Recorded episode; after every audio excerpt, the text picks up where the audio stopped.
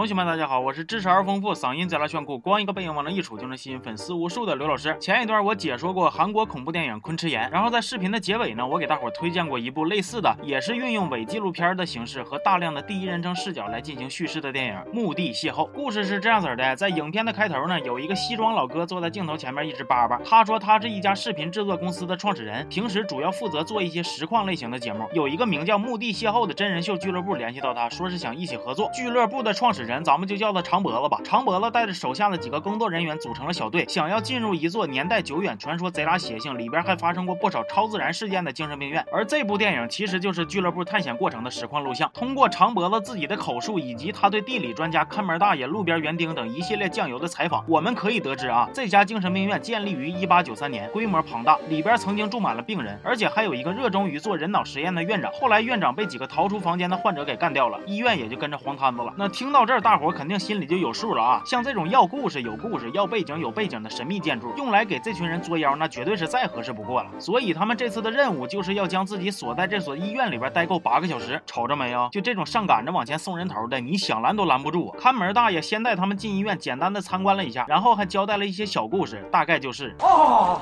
大海呀全是水，医院呐全是鬼，楼上楼下呀跑断腿，胆子再大都下尾。出去啪啪去，整的个四六八九。小队的成员除了长脖子，还有暴躁男、小卷毛、黑发妹，以及长脖子请来的一个看起来神个刀的啥都懂，实际上就是为了节目效果顺嘴胡咧咧的通灵师厚嘴唇。几个人在医院的楼上楼下都安排好了监控，各种高精尖仪器都被齐刷的，然后跟着看门大爷约好了第二天六点来开门。以后这场声势浩大的作死活动就正式开始了。长脖子他们本来想着啊，就这种活动只需要装装样子，找个替身抠个图也就拉倒了。结果他们万万没想到，大爷居然认真了，真把他们给锁起来了。你大爷永远是你大爷。接下来几个人就开始正式在医院里探险，他们楼上楼下的四处查看、拍照、录音，想尽办法探索这些未知的恐惧。然而让人万万没想到的是，在这充满神秘力量的诡异之地，居然啥事儿都没发生。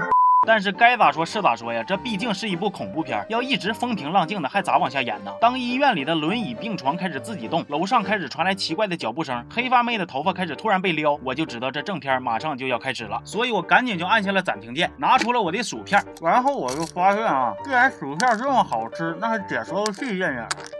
随着几个人在医院里边待的时间越来越长，经历到的恐怖的怪事也就越来越多。正好八个小时也快到了，小卷毛就先去收装备，打算撤退，结果莫名其妙的就消失了。其余几个人不见他回来，就开始找，结果暴躁男又在找人的过程中被莫名其妙的推下了楼梯，心态当场咔嚓一下就崩稀碎呀，五了豪风的极为暴躁，说啥也不想搁这待了。长脖子拿他没招啊，就跟他一起撞门。但是恐怖片的套路大家也都知道，都这种局面了，那门能让他们轻易撞开吗？能。哎，你就说惊不惊喜？更惊喜的是啊，门外。变成了一个走廊，出口神奇的消失了。也就是说，原来这栋建筑竟然还会随机变身，可以啊，老铁，高科技呀！约定好的开门的时间已经过去了很久，看门大爷还没来，外边的天也不亮，就一直黑漆麻糊的。他们的主要光源还被神秘力量给破坏了，于是走投无路的几个人就只能四处乱窜找出口。但是逃跑是不可能逃跑的啦，这辈子都没办法逃跑的啦。里边这些老哥脾气又酷，长得又嚣张，超喜欢在里面的。反正这几个人就瞎么出眼似的，在这个医院里边咔咔乱窜，跟各种奇形怪状的小哥哥小姐姐，啊不对，小叔叔、小婶婶们亲切会面。黑发妹一个不注意，后背居然还被刺了个字儿。哎呦我去了，没想到啊，在国外的鬼对咱们国内的古典文化居然还有点研究啊。接着厚嘴唇因为掉队领了盒饭，但是大家却意外的找到了之前消失的小卷毛，而且他还换了一身衣服。暴躁男当场就急眼了啊，几个意思啊？这老些人搁这找你，找的晕头转向的，结果你自己偷偷跑出去蒸桑拿，还没等暴躁男把火撒完呢，就被埋伏在浴缸里边的老铁给袭击了。行，这回你是彻底冷静了。长脖子带着黑发妹和。小卷毛继续找出口，但是小卷毛已经精神失常，最终选择了自杀。黑发妹也在一阵浓烈的雾霾中离奇的消失。所以这个故事就告诉我们啊，保证空气质量是多么的重要啊！路算了，他没说，我说的。队友祭天，法力无边。作为小队唯一幸存者的长脖子，依然在崩溃的边缘顽强坚持。不过你想活着，那就得吃东西啊。但是这个鬼地方啊，活着的除了他就只有耗子了。长脖子面对这种情况，那就一个气呀！我长脖子今天就是渴死、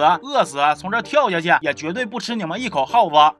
呀，真香！长脖子意外看到了之前的院长正在做脑部手术的恐怖画面，院长也发现了他，在一阵尖叫声中，长脖子正式狗带，全片也就到此结束了。墓地邂逅这部电影呢，其实整体来说还是比较套路的，但是你架不住环境氛围渲染的好，再加上这种比较吃香的伪纪录片形式，所以整体还算挺好看的。感兴趣的同学呢，可以自己去瞅瞅；胆小又比较好奇的同学呢，其实听我白话一下也就差不多了。毕竟我刘彦祖这么温柔体贴、帅气英俊，根本都舍不得让你们害怕呀。行吧，这期就说到这儿了。最后再喊一遍我们的口号，给自己壮壮胆儿吧！满腔热血为谁赌？